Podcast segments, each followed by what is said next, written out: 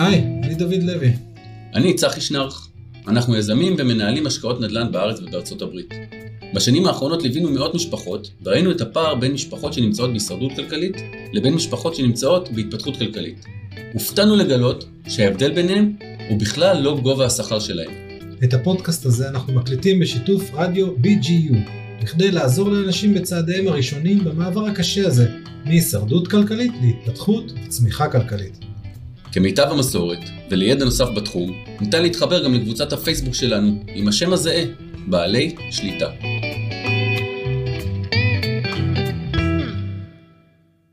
אנו מכריזים בזאת על הקמת רדיו בי ג'י יו באוניברסיטת בן גוריון בנגב.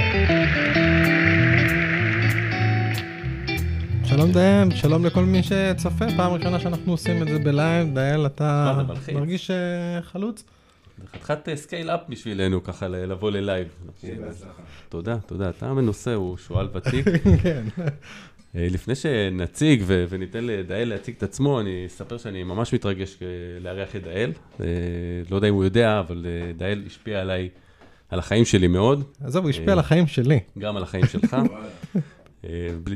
בלי שתשים לב, בלי כוונה, בלי שתרצה. אז חוץ מזה שהוא יזם הייטק, ויש לו חברה של תוכנה שמחברת בין בנקים לסליקה של בנקים, זו הגדרה הנכונה. הוא מרצה והוא סופר גם בתחום של ביטקוין, אבל אני הכרתי אותו כבר לפני שבע שנים, את פועלו, בנושא תזונת פלאו. לפני שבע שנים נתקלתי בספר שלו, הסוד הקדמוני. אני מספר שנכנסתי איתו לשירותים עם הספר, קראתי שני פרקים ברצף, זה היה לפני שבע שנים, אי שם בתחילת אלפיים וחמש עשרה, סוף אלפיים וארבע עשרה, ומאז לא נגעתי בלחם. כבר נשמע שעה זה היה לך בעיה בעיכול, אבל זה כבר... לא, לא, לא, שני פרקים זה כי רציתי, כי הייתי מרותק, לא כי הייתי צריך את זה. פגע בול, זה קהל היעד שלך. בשירותים. בשירותים. אז שבע שנים לא נוגע בלחם, סוכרים, מקפיד על תזונת פלאו כהלכתו, אפילו קצת נוטה לקטוגני, דיברנו על זה פעם, ולפני... ארבע שנים בערך, דאל הוציא את ספר על ביטקוין. זאת אומרת, הוא קצת הפתיע אותי, כי אני מכיר אותו בעולם של ה... מה אתה לוקח לי את המיקרופון? אני מכיר אותו בעולם של, ה... של הפלאו, והוא הוציא ספר על ביטקוין, וזה היה מאוד מאוד מסקרן. ומיד קניתי את הספר, וכתבתי אפילו לדאל, לא יודע אם אתה זוכר במייל, ש... שהספר הקודם שלו כל כך השפיע אליי, אני... לא, לא, מתרגש לקרוא את הספר הזה, החדש, על הביטקוין, כמה הוא ישפיע, מה, מה הוא הולך להשפיע עליי בחיים. ותשמע, ברוך השם, כבר ארבע שנים, או שלוש שנים, אני קם כל בוקר ואומר לעצמי, איזה מטומטם אתה. איזה מטומטם אתה שלא הקשבת. איזה דפוק אתה כל בוקר. ניתן לך גם קצת להציג את עצמך. אני חושב שהצגת אותי בסדר, אז אני באמת...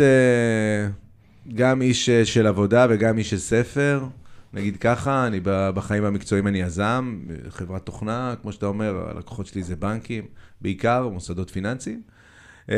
עולם הפשע בקיצור.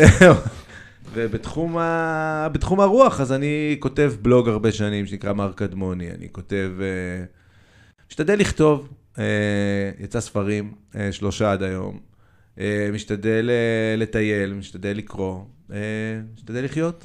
לאכול טוב ולעשות קרוספיט. כן, בדיוק, בין היתר, נכון, נכון. מגניב, קודם כל, אבל אנחנו התכנסנו פה היום לנושא ספציפי יחסית, מכל הספקטרום שאתה פעיל בו, וזה יותר לעניין הזה של הביטקוין והקריפטו, ולשמוע קצת ממך מישהו שבתוך התחום הזה, ולהעביר לקהל שלנו, שמי שצופה בזה, שזה בסופו של דבר אנשים שהם פחות או יותר בתחילת דרכם, נקרא לזה, של הנושא הכלכלי, איך מתחילים, או בכלל אפילו בנושא הזה של הביטקוין, שעוד שאר הנושאים מוכרים, רק לא יודעים איך להתחיל, פה זה אפילו להתחיל ממה זה. אז יש לי עוד שאלה אחורה, צעד אחורה, להסביר, אני בטוח שיש עדיין אנשים שלא יודעים מה זה קריפטו וביטקוין, וגם אם הם יודעים שיש דבר כזה, והם צריכים להיות שם והם רוצים להיות שם, לא מבינים את המשמעות שמאחורי המושג הזה, ואולי אם אפשר במילים של, אתה יודע, בהסבר פשוט לאנשים שלא חיים את זה, מה זה בכלל העולם הזה? זה אתגר לא פשוט להסביר את זה בכמה מילים באופן... באופן שהוא יהיה גם מדויק וגם, uh, בוודאי שהוא לא יהיה ממצא. Um, קודם כל אני יכול להגיד שזה באמת לא, לא אינטואיטיבי, לא טריוויאלי. אנחנו שומעים על זה, וגם אני, כשאני שמעתי בפעם הראשונה על ביטקוין, זה היה נשמע לי איזה הוקס כזה, איזה, איזה רמאות, איזה נחלוליות כזאת או אחרת, מישהו מציע לך אדמה לירח בערך, בוא תקנה איזה משהו שאי אפשר לראות אותו, ואף אחד לא יודע. מי אין? מי גדל בשנות ה-תשעים ואין לו אדמה לירח? בדיוק, זה היה נשמע כזה... לא, לא בדיוק אה, אה, משהו אמיתי.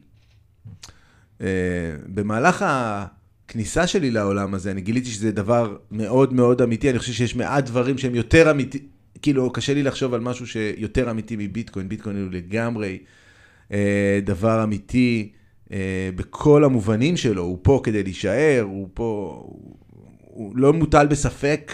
בכלל, ואלה ש... אתה מדבר על קריפטו בכלל או ביטקוין ספציפי? לא, קודם כל אני מדבר על ביטקוין ספציפי, אני חושב שגם יש איזשהו הבדל מהותי בינו לבין כל השאר, אבל בוא נדבר רגע על ביטקוין, כי אחר כך כולם היו בניו, זה לא אומר שכולם בניו המוצלחים, חלקם ממזרים כאלה ואחרים, אבל, אבל קודם כל באמת, מה זה ביטקוין? כי אני חושב שהשאלה לפני שאיך מתחילים עם ביטקוין, או איך קונים ודברים כאלה, זה כבר שלב שני. השלב הראשון זה קודם כל להבין למה. ובלי שאתה מבין למה, זה באמת אדמה על הירח. זה אדמה על הירח גם, גם במובן הוולטיליות שזה, זה, זה נכס תנודתי. אז אם אתה לא יודע למה נכנסת, דקה אחר כך אתה תברח בפאניקה. זה יקר מדי, זה זול מדי, זה הולך למות, סיני תסגור את זה, אמריקה תסגור את זה. הבנקים לא יקבלו את זה. מישהו יפצח את האלגוריתם של הקריאה, לא יודע, זה בלי... אני אומר לאנשים הרבה פעמים שביטקוין זה מסע אל הפחד. מה שלא תעשה, כמה שלא תתכונן, בסוף זה מסע אל הפחד, כי אתה תפגש עם הפחדים האלה. זה דבר מפחיד. זה כמו שוק ההון, שיש את אלה שמחזיקים באמת מעמד לאורך זמן ולא ממהרים למכור, ויש כאלה שקנו בנפילה הראשונה ברחו ואמרו, רגע, הפסדנו מלא כסף בשוק ההון. זה מפחיד בהרבה משוק ההון, לא בגלל המחיר, כי זה באמת מי שרגיל לשוק ההון, אוקיי. בגלל שיש עוד, זה כל כך יצור חמקמק שקשה להבין אותו ברגע ראשון, שפתאום אתה שומע כל מיני שמועות, כן, הממשל יכול לאסור על זה, לא אומרים את זה על שוק ההון, הממשל יכול לפרוץ את זה, מישהו יהיה יותר טוב מזה, כל מיני דברים כאלה, יש הרבה, יש פרק שלם בספר שלי שנקרא כל הסיבות שביטקוין ייכשל, כי באמת יש הרבה סיבות שאלות טובות, אבל כולן יש תשובות גם טובות אני חושב, אבל כך או אחרת, אני, בוא, בוא נעשה רגע צעד, באמת נתחיל מההתחלה מה זה ביטקוין ו, ולמה הוא נולד. אנחנו חיים בעולם שכסף מניע אותנו. כולנו רוצים כסף, כולנו אה, צוברים או מנסים לצבור כסף, אה, בעצם לצבור הון, לצבור כוח, שיהיה לנו מה, שיהיה לנו בפנסיה, שיהיה לנו מה להעביר לילדים, כן? בלי קשר לצריכה השוטפת, אלא רק כדי ש... הון, יש הון, פודקאסטים על זה. הון הוא עוצמה, אפילו יש פודקאסטים על זה. ובמהלך ה-חמישים שנה האחרונות, זאת אומרת, הכסף תמיד היה ייצוג למשהו נדיר. זה מה שהיה מאז ומעולם, מאז ימי קדם, ממש ממש ימי קדם, סחורה נדירה הייתה שווה כסף, הייתה מקבלת ערך. סחורה שהיא לא נדירה, כלומר שאפשר לייצר ממנה עוד, או שהיא חול על שפת הים, אין לה משמעות כספית. אין כסף מאבנים, כסף היה... בהתחלה מכל מיני חפצים נדירים, אחר כך ממתכות נדירות, כן? וככל שהמתכת יותר נדירה, היא הייתה יותר שווה, זהב גם מאוד מאוד נדיר, וגם הוא לא מתקלה, אז הוא גם עמיד לאורך זמן, כן? אפשר להגיד שככל שהמחצב קשה לקריאה, ככה... לא רק קשה, לא, כן, זה, זה דומה לקשה לקריאה, נדירות היא גם, היא מובן של קשה להשיג אותו, זאת אומרת, למה זהב אה, מחזיק מעמד כמשהו... כ- כערך כבר אלפי שנים, לפחות חמשת אלפים שנה. למה? בגלל שמי שמחזיק זהב, אם יש לי שרשרת זהב כבדה ואני ראפר, אני, מה אני אומר בזה לעולם? אני אומר, תראו איזה עוצמה יש לי. כי מאיפה יש לי את הזהב הזה? או שאני מאוד אלים וגנבתי אותו ממישהו, או שפשוט יש לי הרבה כוח ממקום אחר והשגתי אותו, כי זהב, אנחנו יודעים, לא מתגלגל על האדמה. אוקיי, צריך, וכך היה גם ימי קדם, כאילו מי שהיה הרבה זהב, זה או שהוא היה מאוד אה, כוחני, שהיה יכול לקחת ב... מאחרים. זה ביטוי של כוח כלשהו, הצלחתי להשיג את זה איכשהו, י... איכשהו, יפה. תתחברו אל האיכשהו שלי. כסף הוא ביטוי של כוח, הוא ביטוי של כוח. נאהב את זה או לא נאהב את זה, זה המציאות. ולכן כוח מתנקז לדברים שהם שומרים על הערך שלהם, במובן הזה שהם נשארים נדירים. כן? כשהיה כסף, כשהיה צדפים, היה ב, נגיד, ב, ב, בניו יורק בהתחלה זה היה הילך חוקי, הצדפים של, האמריק... של האינדיאנים נקראו וואמפאמפ, זה מין שרשראות צדפים קטנות כאלה, חרוזי צדפים, זה היה כל כך מקובל ככסף ב- באמריקה, על ידי האינדיאנים, שממש הבנק של ניו יורק נתן הלוואה בוואמפים, זה ממש היה הילך, אבל כמובן שבאיזשהו שלב הגיעו יזמים, והם התחילו לעשות מפעלים של זה, ואז הכסף איבד את הערך שלו, זה קרה בכל מקום, ש- שכסף נהיה, התפיסו. התפיסו ממנו, הוא נהיה לו, ויפה, וזה מחזיר אותנו לבעיה של הכסף שבגללה נולד הביטקוין, שהחל משנות ה-שבעים, זה התחיל תהליך שהתחיל כבר קודם, תמיד הכספים שאנחנו מכירים, השטרות היו מגובים בזהב, לכל מדינה היה זהב, שכנגדה היו שטרות. זאת אומרת, אם נסביר את זה רגע פשוט יותר, השטרות, הכסף שאנחנו מכירים, זה לא כסף בעל ערך, אלא זה כמו צ'ק, זה מייצג ערך של משהו שיש לי בפקם, בכספת, במחבוא, יש לי את הכסף הזה, הנה הסמל שלו. פעם על כל דולר, או בצורת... עד שנות ה-עשרים על כל דולר היה כתוב שאפשר to claim, to redeem it בזהב. אפשר היה לבוא לבנק, תן לי את הסקיק גרגירי זהב, שאחר כך בקולנוע, במערבונים היו משלמים עם זה בסלון. ובכל מקרה, התהליך הזה היה כסף פיזי, וכל מדינה הנפיקה כנגדו שטרות.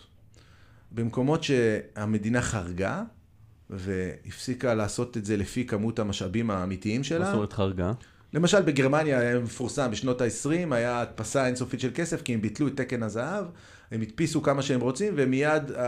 בכל מקרה, בלי להטריח בהרבה היסטוריה, נגיד ככה, משנות ה-שבעים בארצות הברית, אמריקה ביטלה את תקן הזהב, ואמרה, בואו, אנחנו נדפיס דולרים, כאילו יש לנו יותר זהב. אוקיי, נהיה אחראים, אבל לא תדאגו אמריקאים, אנחנו, מה שמעניין אתכם זה דולרים, לא נדפיס יותר מדי, נדפיס כאילו יש לנו יותר זהב במחסנים. זאת אומרת, הם אמרו לעצמם, מה הסיכוי שכולם יבואו במכה אחת to claim the gold? זה לא רק זה, הם רצו להרחיב את הכלכלה, להרחיב את הפעילות הכלכלית, ואז הם אמרו, אין לנו מספיק זהב להדפיס עוד כסף, אבל הם אמרו, בואו ננתק את הקשר בין הזהב.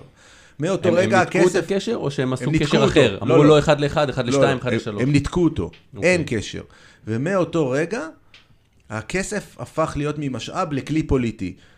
ככל שהפוליטיקה יציבה במרכאות, המדינה תהיה אחראית, אבל מה שקורה shit happens, ואז יש מלחמות, יש בעיות, והמדינות מתחילות להדפיס, זה קרה בארץ בשנות ה-שמונים, אנחנו זוכרים את האינפלציה, והשקל החדש... וזה אנחנו זוכרים, לא כולם זוכרים את זה. אז אוקיי, אז זה קרה בכל מקום בעולם, זה קרה בכל המדינות בעולם, שנהיה אינפלציה מטורפת ברגע שהם מדפיסים יותר מדי כסף, עכשיו זה קרה השנה בטורקיה, בטירוף כאילו, אבל לא ללכת עד טורקיה. בארצות הברית של אמריקה, בגלל המשבר של הקורונה, הם הרחיבו, מה שנקרא הרחבה כמותית, הדפיסו עוד ועוד ועוד כסף, ו-שמונים אחוז מהדולרים שנוצרו אי פעם נוצרו בשנתיים האחרונות. שמונים אחוז.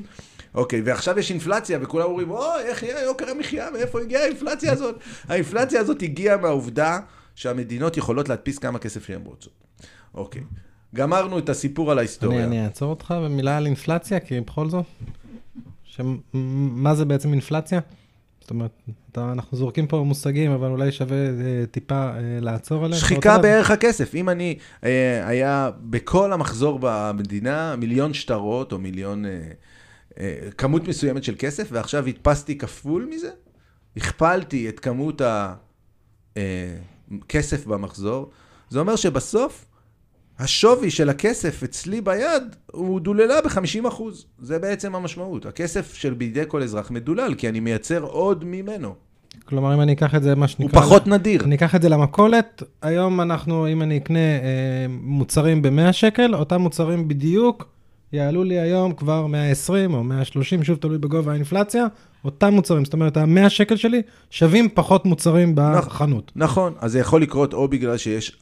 התייקרות של העלויות של חומרי הגלם מכל מיני מקומות, וזה יכול להיות גם מהעובדה ששווי הכסף יורד, וכתוצאה מהשתיים, זה לא תמיד יחס של אחד אחד, אבל זה בפועל, אינפלציה היא תהליך בלתי נמנע אנחנו רואים את זה, לנו זה מתבטא בעליית מחירים. המקור של זה, זה יכול להיות מהדפסת כסף, מירידת ערך הכסף, או לחילופין מחומרי גלם, אבל בפועל, כשאנחנו נראה אינפלציה בעין, זה בעליית מחירים. בעליית מחירים, נכון, והכסף שלנו נשחק, הכסף שלנו קונה פחות.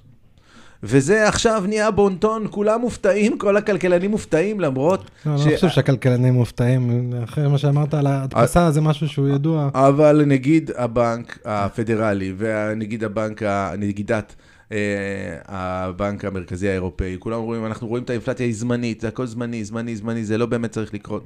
לא משנה, רצינו לדבר על ביטקוין. יאללה. הבעיה במערכת הכסף, כתב סטושי נקמוטו, אותו אחד שקרא לעצמו סטושי נקמוטו, שאף אחד לא יודע מי זה. ואף איש אינו יודע מי הוא, והוא המציא את הביטקוין, וכתב את התוכנה, כתב נייר מפורסם לפני שלוש עשרה שנים, שנקרא ה-White Paper, הביטקוין White Paper, בעצם מתאר מה זה הביטקוין, מה זה הרעיון הזה, זה תשעה עמודים של מלאכת מחשבת, שהפכו להיות שווים טריליון דולר, עשר שנים מאוחר יותר, או שלוש עשרה שנה מאוחר יותר. בכל מקרה, ביטקוין אומר הבעיה בכסף, סטושי אומר הבעיה בכסף, שאנחנו צריכים לתת אמון מאוד גדול. אנחנו חייבים לתת אמון בממשל, שהוא לא ידפיס יותר מדי כסף. אנחנו צריכים לתת אמון בבנק שלנו וחברות האשראי, שהם לא יגנבו לנו את הכסף, או ייתנו לנו את הכסף שלנו אם נרצה. דרך אגב, אם אתה היום תבוא לבנק שלך ותרצה לקחת את כל הכסף שלך, את כל החסכונות שלך, את הכל, תרצה לקחת את זה, נחש מה? לא ייתנו לך. הכסף שלך שלך כל זמן שהבנק מרשה ועד גמר המלאי. לא יותר מזה, בסדר? שאני לא אומר שהבנקים לא עושים את תפקידם, אבל יש הרבה אמון במערכת, וכמובן יש גם אמון בכל עסקה.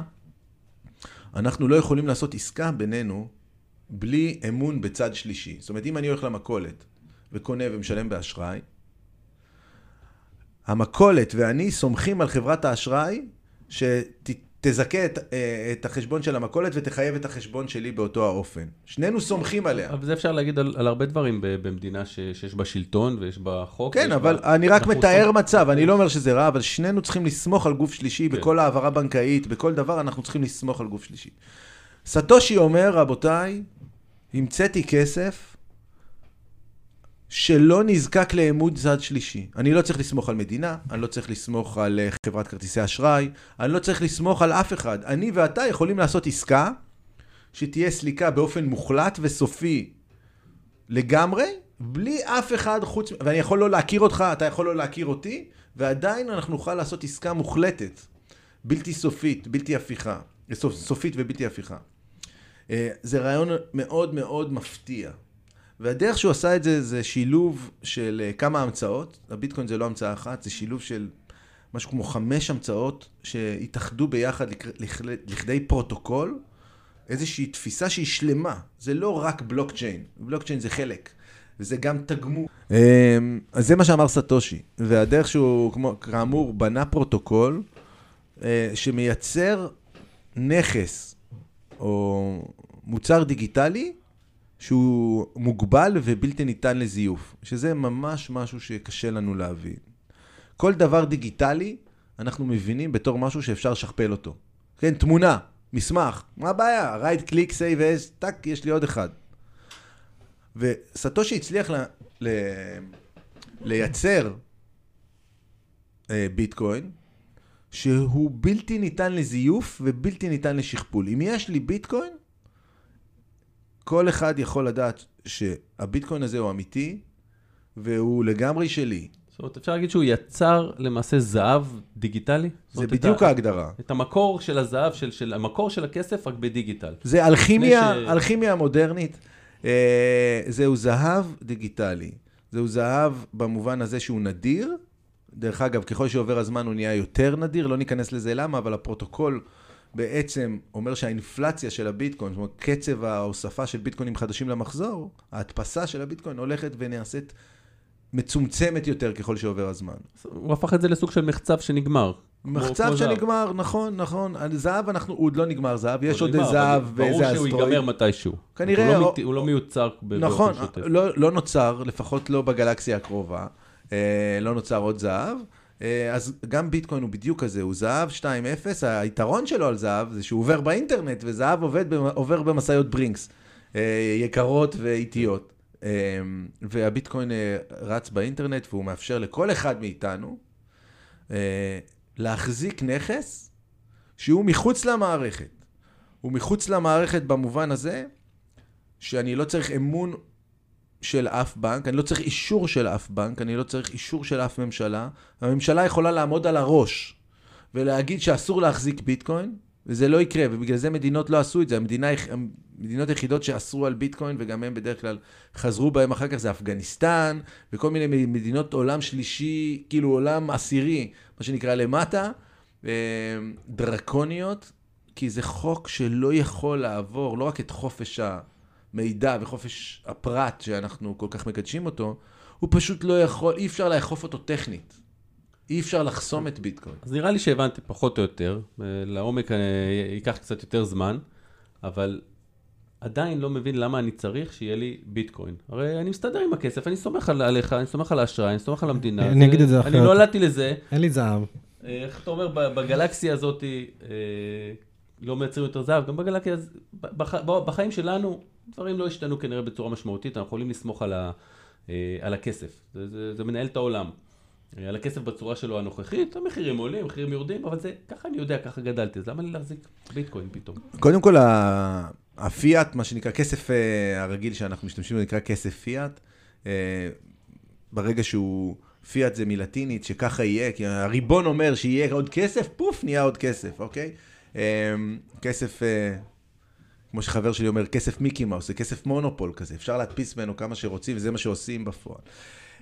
הוא עובד יפה, הוא עובד יפה במובן הזה שהוא קל לשלם איתו במקולת וקל לעשות איתו עסקאות, והוא עובד בסדר. טכנית הוא עובד, אין בעיה. אבל המערכת היא שבורה. צריכים לזכור, כסף הפיאט במתכונת שלו הנוכחית קיים בעצם משנות החמישים. היו ניסיונות יותר קטנים בהיסטוריה, הזמנתי, הזכרתי את גרמניה בשנות ה-עשרים, היה כל מיני, בצרפת היה במאה ה-שמונה עשרה, היה כל מיני ניסיונות לעשות כסף פיאט, כולם נגמרו באסון כלכלי, כי הממשל הדפיס עוד ועוד כסף, עד שמחק את השווי של הכסף של האזרחים, ובמקרים האלה מי שהכי נפגע זה האזרחים, כי הכסף עולה למעלה, אלה שיותר קרובים לצלחת, מראש עוברים לנכס אחר, הם מזהים את התהליך הזה בהתחלה, עוברים לדולרים, עוברים לזהב, עוברים לדירות, כלומר שזה לא שאין סכנה שיקרה משהו לכסף, פשוט אנחנו עוצמים את העיניים. בוודאי שיקרה. יכולים לראות היסטורית שיש סכנה לכסף ולמטבע. בוודאי שיש סכנה. הפיאט, הריבון, הוא פוליטיקאים. ודרוש מהם הרבה הרבה אחריות, כשהם יכולים להדפיס כמה שהם רוצים, כאילו זה יכול לפתור להם את הבעיות הנוכחיות כרגע, זה כמובן מייצר בעיות אחרות אחר כך, וזו הבעיה הכי גדולה עם פיאט, וזו סיבה שזה לא יכול להחזיק כל כך טוב. פוליטיקאים מסתכלים, בלי קשר לכמה הם אנשים טובים, מקסימום בטווח של ארבע שנים, שזה טווח הקדנציה. מקסימום. הם לא מסת... תראו מה קרה, מה קרה בשר האוצר הקודם, כחלון, חילק כספים בלי סוף, להעמקת הגירעון, ש... זה פשוט מטורף, ילדינו ישלמו את הריבית הזאת עוד ועוד, והיום, אם אני מסתכל, עזוב בארץ, נדבר על ארצות הברית אפילו. כמות הגירעון הוא כל כך גדול, הוא בשיא של כל הזמנים, כן? הוא כל הזמן הם מגדילים אותו, שרק הריבית עליו היא הרבה יותר גדולה. הצמיחה לא יכולה לחסות, אפילו לא חלק מהריבית, שלא לדבר על הגירעון עצמו. אז בעצם יש לנו מכונת להדפסת כסף, שכל הזמן השוק מנפחים אותו, מנפחים אותו, מנפחים אותו. סופו של הבלון הזה, הוא לא יכול להמשיך לגדול עד אינסוף. הוא לא יכול להמשיך לגדול עד אינסוף, כרגע הוא עדיין גדל עד אינסוף. יפה, הנה, אנחנו רואים שהבורסות עלו, ב-ארבעים אחוז, או לא יודע, סדר גודל בשנתיים האחרונות, שזה שנתיים שכל העולם עצר מלכת, אוקיי? הכלכלה התכווצה במונחים אמיתיים, ושוק ההון ממשיך לגדול בטירוף. למה? והביטקוין? ככה זה קורה, כי כסף שבא מוזרע מההליקופטרים, מלמעלה, מהמדינה. הביטקוין גדל בדיוק כתגובת נגד, בגלל זה הוא גדל, בגלל שיותר ויותר אנשים רואים את האיוולת, רואים את ה... יסוד הרעוע שעליו בנויה הכלכלה הנוכחית.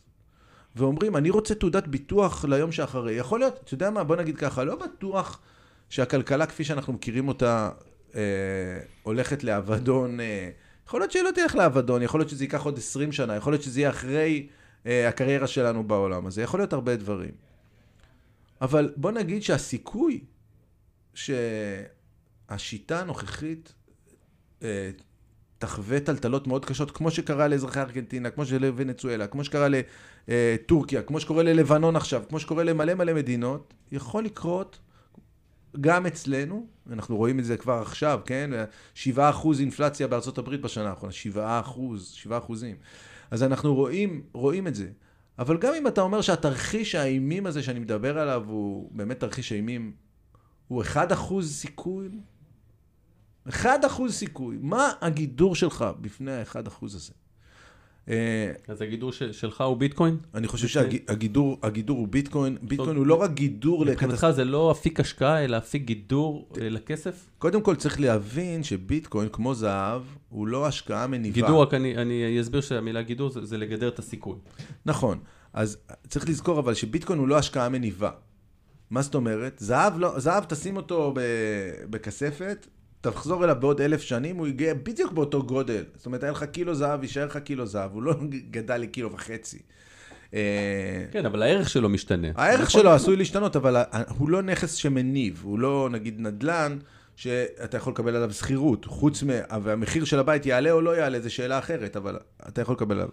אז ביטקוין הוא לא נכס שמניב, אבל כן אני חושב, שאני מעריך, שיכול להיות מאוד שהמחיר שלו ימשיך לעלות, הוא עלה מיליוני אחוזים, או מאות אלפי אחוזים בשנים האחרונות, קשה לחשב את זה, מפרוטות ל-ארבעים אלף דולר, או ל-שישים אלף דולר לפני חודשיים, עכשיו עוד פעם ארבעים ומשהו, הוא מאוד תנודתי, אבל המחיר שלו עלה, לא בגלל שמישהו... ביחס לשיחה הקודמת, אני קראתי כשהוא היה ארבעת אלפים, קראתי את הספר, זה רק רק... אוקיי. ככל שזה עולה, עוצמת אתה מטומטם בבוקר עולה. אז הסיבה היא שככל שעובר הזמן אנחנו פשוט רואים שיותר ויותר אנשים בוחרים להצטרף למעגל הזה ולקחת פיאט שלהם ולהמיר אותו ולהכניס אותו לביטקוין. זאת אומרת, קהילת המשתמשים יותר גדולה, קהילת המחזיקים יותר גדולה. מצד שני, יש פחות ביטקוינים זמינים כי קצב הקריאה יורד. ואנחנו רואים את קצב הגידול במשתמשים, הוא, הוא יותר מהיר מקצב הגידול של האינטרנט, של המשתמשים באינטרנט, זה מטורף. ואתה מכניס אותי לשאלה הבאה, שרציתי לשאול אותה בצורה של למה לי, אבל, אבל מה זה אומר משתמשים? כאילו, מה, איך אתה משתמש בביטקוין? קודם כל... ביטקוין, יש לי אותו, אני, אני מגודר, אבל... קודם כל, זה כבר שימוש. אוקיי. זה שימוש. שנייה, אתה לא צריך לקנות איתו. הבעלות היא שימוש לכשעצמו, זה מה שאתה אומר. שמירה על ההון היא שימוש. לכסף יש כמה תפקידים. אחד מהם זה מסחר, אחד זה לקבוע ערך של דברים, כן? אתה יודע שמשהו עולה בערך דולר, אוקיי? קובע, או מאה דולר, זה קובע, כסף קובע את הערך של הדברים. ותפקיד שלישי, או התפקיד המקורי של הכסף, אחד התפקידים הכי חשובים שלו, זה לשמור על ההון. אמרנו, התחלנו מזה. איך אני... בעיה שמשותפת לכולנו, לכל האנשים בגלובוס. איך אני שומר על ההון שלי לתוך העתיד? איך אני שומר את ההון שלי לפנסיה? איך אני מעביר אותו הלאה לילדיי? זה בסוף מה שמטריד אותנו. לא איך אנחנו קונים מחר במכולת. זה חשוב לקנות מחר במכולת, כי בלי זה לא יהיה לי מה לאכול. אבל מה שאני רוצה, מה שאני מתאמץ... אתה אומר לכל המלעיזים של אני לא יכול לקנות כלום עם הביטקוין, זה לא רלוונטי. הדבר היחיד שהוא נותן לך זה... למה לקנות איתו? להמשיך הלאה. למה? זה המשכיות להון שלך. א', אפשר לקנות איתו כמעט כל מה שרוצים. תמיד יהיה מי שיסכים לקבל את הביטקוין שלך כנגד שירותים, כנגד סחורות, אפשר לקנות כמעט כל דבר, אבל אני לא חושב שזה מעניין, את רוב האנשים שמחזיקים את הביטקוין, רואים בו או גידור, או, כ... או כנכס להשקעה לטווח ארוך, שאומרים, אני מחזיק את הביטקוין הזה כדי דרך לשמור לי על ההון, הוא שומר לי על ההון, והוא עושה את זה מצוין, הוא עושה ב- ב- בזום אאוט, שאתה מסתכל, על המגמה, הוא עושה את זה מצוין. אם ככה, אז, אז גם אין, לז... אין רלוונטית, רלוונטיות לשווי של הביטקוין בדולרים. טוב, יש... מחזיק ביטקוין זה ביטקוין, אם יש לך אחד, אז יש לך אחד גם בעוד מאה שנה, ובעוד חמישים שנה, יש לך אחד ביטקוין, וזה הערך שלו בפני עצמו. יפה. זה לא רלוונטי היחס שלו לדולר, זה... כי הדולר אין לו ערך קבוע. נכון, לדולר אין ערך קבוע, לא לביטקוין. הביטקוין הוא באמת, הקצב שלו, הפרוטוקול שלו הוא ידוע, הוא לא משתנה, הדולר יכול להיות מודפס ב-מאה אחוז, כפי שאנחנו רואים אותו בתקופה האחרונה, ובאמת הדיבור בקהילה של הביטקוין זה כאילו לאסוף סטושים, סטושי זה היחידה, זה כמו הסנטים של הביטקוין, זה אחד חלקי מאה מיליון הביטקוין, יחידה מאוד מאוד קטנה, אז אני אוסף סטאק, אני אוסף סטושים, אוקיי? אז סטושי שאספת הוא שלך, ועכשיו לא, לא כל כך משנה מהמחיר שלו. אני לא אומר שצריך לגמרי להתעלם מהמחיר, יש אנשים שזה חשוב בשיקולים שלהם, כן? כמה כסף הם מחזיקים בכל ערוץ וכו', ומנהלים את ההשקעות שלהם, את הסיכונים שלהם בהתאם. אבל כן, אני חושב שכל אחד ראוי ונכון שיחזיק ביטקוין, ואני חושב שהמציאות מראה, המציאות מראה את העוצמה של הדבר הזה. זו עוצמה פשוט פנומנלית. אז, אז אני, אני ככה אעשה עוד, עוד איזה צעד מהיר, כי אנחנו ככה במגבלות הזמן שלנו. מה עכשיו? אוקיי, שכנעת אותי, אני, אני צריך ביטקוין, אני לא יכול לקנות ביטקוין, זה היום ארבעים אלף דולר, יש לי ארבעת אלפים דולר, אני יכול לקנות כמה זה יוצא, מאה סטושי. יותר, יותר. אחד חלקי מיליון. להגיד משהו מהיר, אתה לא חייב ל... לא, של בלבול. אבל יש מונח שנקרא מיליביט. כמה סטושים, ו... איך אני עושה את זה? מה אני עושה מחר? קודם כל, אתה יכול להחליט על הסכום שמתאים לך, ואתה לא חייב להתחיל את כל הסכום, אתה יכול לפצל את הסכום לאורך זמן, כן? בשוק יורד, זה טוב, בשוק עולה, אתה קצת איחרת, אבל אתה ממצע את המחיר שאתה קונה, זה כמו כל נכס ש... יכול להיות שנכון. זאת אומרת, אני יכול להגיד, אוקיי, אני עכשיו עושה תוכנית... רבעונית, שנתית, אני קונה... כל חודש אני קונה אלף שקל, בגלל אלף שקל חיסרון, אלף שקל... אין שום בעיה, אין שום בעיה שזה גם יתרונות מסוימים. יש הרבה אנשים שאני מכיר שקונים פשוט כל חודש קבוע. תמיד. זה התוכנית חיסרון. אחד מהאנשים האלה זה הבן שלי למשל, הוא בן עשרים וקצת, והוא כל חודש קונה בקצת כסף, בכמה שהוא יכול להרשות לעצמו באותו זמן, אבל כל חודש הוא קונה.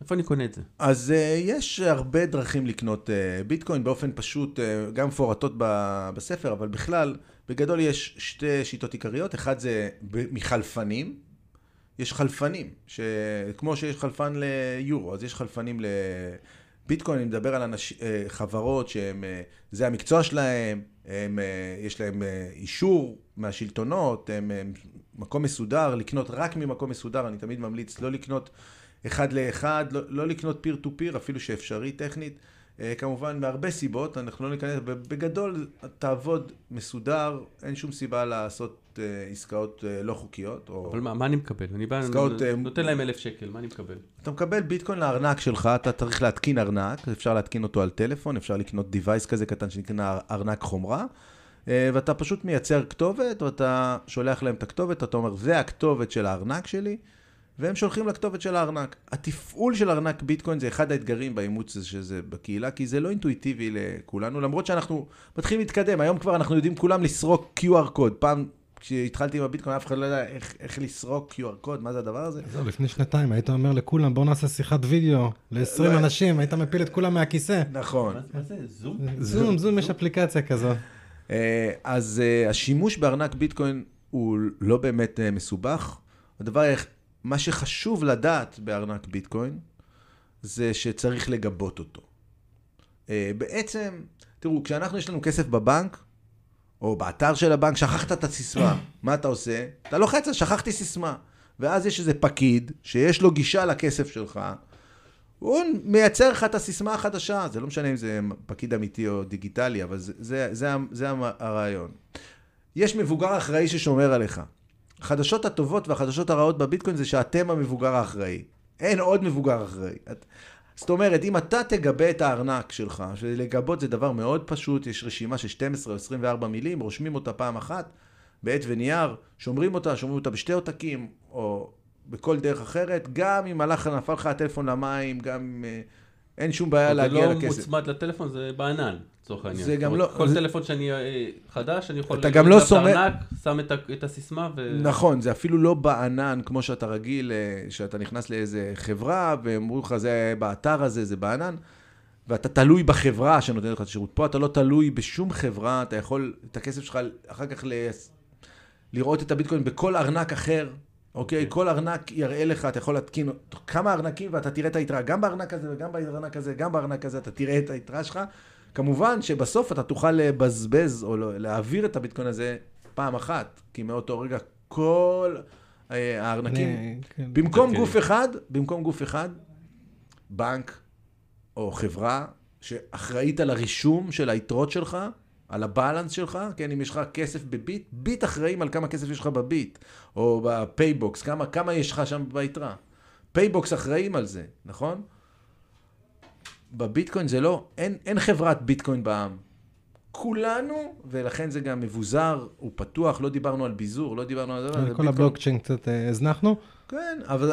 אבל... יש גבול כמה אפשר לתחוס ב... הבלוקצ'יין של ביטקוין הוא הכי מבוזר. בנושא כל כך מתוחכם. כן. אני אגיד, אבל העיקרון המשמעותי, או ההבדל אולי הכי דרמטי, בין עוד כמה דברים, זה שהרישום עצמו מתבצע כל הזמן אצל כולם. ולכן תמיד לכולם יש מעקב. אף אחד לא יודע את השם שלך אמנם, אבל... יודעים שהארנק ספציפי הזה, או הבעלים של הארנק הזה, רכש, וכולם יודעים שהעסקה נעשתה, וזה גם אחד הקשיים עד בלתי אפשרי לזייף, כי זה רשום אצל כולם. אם כולם אומרים שיש לך ביטקוין, אז יש לך ביטקוין. זה לא מספיק שכולם אומרים, אתה גם צריך להחזיק את המפתח הפרטי, כלומר, אתה צריך להיות בעל יכולת להזיז, לגשת, בדיוק על ידי...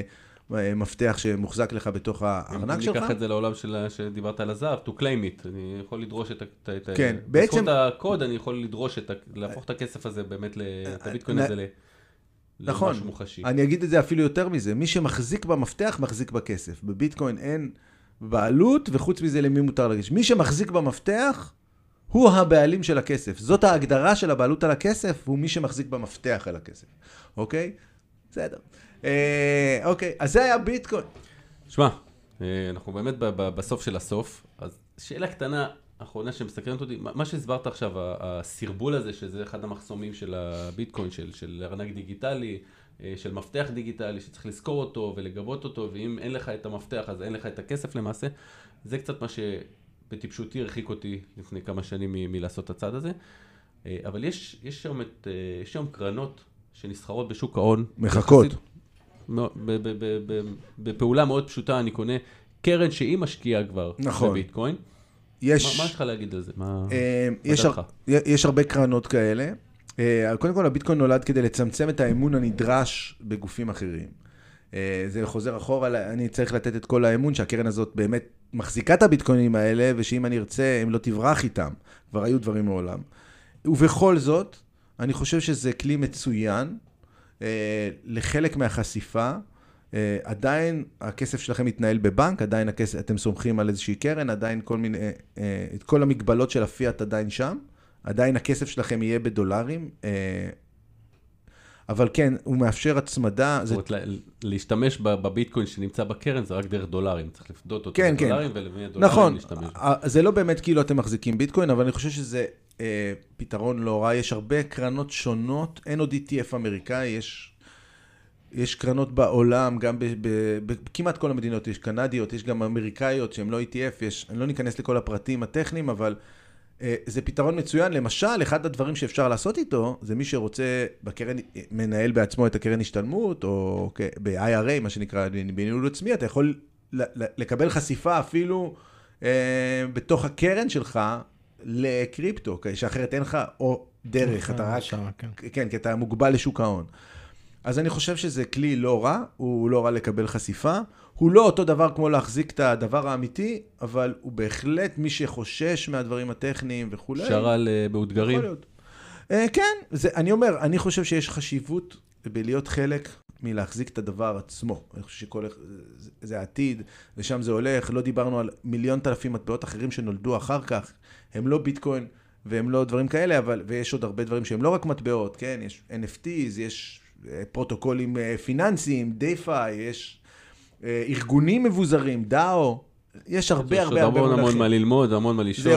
זה עולם ענק. ממש שנוכל לדחוס לפרק אחד של פרק. זה עולם ענק ומתפוצץ. אבל אני כן רוצה להמליץ למי שרוצה לעשות עוד צעד בללמוד ולהבין, וקצת להכיר את העולם הזה של הביטקוין, עוד מעבר לחצי שעה הזאת, אז יכול לקנות את הספר שלך, של ביטקוין והעתיד הכלכלי שלך, ככה הוא נקרא, של דאל שלו, ויש בו המון המון מידע, ידע, הסברים, גם במהות וגם בטכני איך לעשות את זה. אז ממליץ גם להיכנס לבלוג שלך. כן, בכיף. על ביטקוין או על פלאו. זה אותו אחד, מרקדמוני. אני כותב על מה שנראה לי באותו זמן. גם שם יש תוכן, גם תזונתי, בריאותי וגם כלכלי בעולם הקריפטו. אפשר להגיד. יש חוץ מזה המון חומר והמון מה ללמוד למי שככה זה גירה אותו לעשות את הצעד הזה. יש המון חומר חינמי ברשת. כל אחד שיהיה לו... מטבע, איזה... גם אם לא מטבע, אני חושב, ש... אני חושב ששווה אה, להיכנס ולהעמיק מעט, לקרוא. תשמעו, בסוף אתם צריכים להשקיע ב... בהבנה הכלכלית שלכם, בעתיד הכלכלי שלכם. ואין ד... אין קיצורי דרך, אלא קצת אה, לקחת, לפנות את הזמן כדי ללמוד. אתם לא חייבים להשקיע. אבל לפחות להבין מה זה הדבר הזה. זה, זה טרנד עולמי, זה לא טרנד, זה, זה תנועה, זה כבר שלוש עשרה שנה, כבר כולם מבינים שזה לא משהו שהיום פה... זה כבר עבר מכת לדת, בואו נגיד ככה. כן, זה... היה הלכת חצייה. כן, יש פה בבניין הזה שאנחנו מקליטים, שנכנסתי, ראיתי, בקומה הראשונה יש המרכז לנפגעי כתות. חשבתי שזה משעשע, משעשע אה, לעשות אה, פרק על ביטקוין במרכז, אז אני חושב שאני לא נפגעי, אלא... נברחי, הם מבורחי כתות במובן הזה. כת הביטקוין. אני גם אתן איזושהי עזרה למי ששומע, שברגע שלומדים ויודעים, אבל לא עושים, אחר כך מקמים כל בוקר ומקללים. הניסיון של צחי. Not a financial advice. אז אם כבר לומדים, קחו בחשבון שכדאי גם לעשות עם זה משהו, ואחרת נקה על חטא. או שכן או שלא, אבל בסדר. דייל, תודה. בשמחה, היה לי לעונג. אין לי ספק שזה נתן ערך וככה כיוון להרבה אנשים. אפילו אני שקראתי את הספר ומקשיב, זה חידד לי עוד כמה דברים, ונתן לי עוד ביתה ועוד קצת תחושה, כאילו, החמצה. אבל אולי הפעם זה יקרום עור וגידים. דייל, תודה רבה. תודה רבה לכל מי שהאזין, לכל מי ששמע. אני חושב שאפשר לקחת את המשפט הזה שאמרת, שאין קיצורי דרך, זה נכון ל... אני חושב שבכל הפודקאסט אין איזשהו קסם שקורה כשאתה בא לעשות איזשהו שינוי, אלא חפיר עמוק בדרך כלל זה מה שנדרש, אבל זה חלק מהספורט. אם אהבתם, נשמח אם תשתפו, תפיצו, תאזינו, אתם יכולים להאזין שוב, יש עוד פרקים, הכל בחינם, זה לא פיראטיה. ספוטיפיי, באנקור, גוגל פודקאסט, באפליקציית הפודקאסטים הקרובה לביתכם וגם ביוטיוב. אז מעולה, ונתראה בסיבוב הבא. דייל, אלף תודות. תודה לכם. ביי ביי.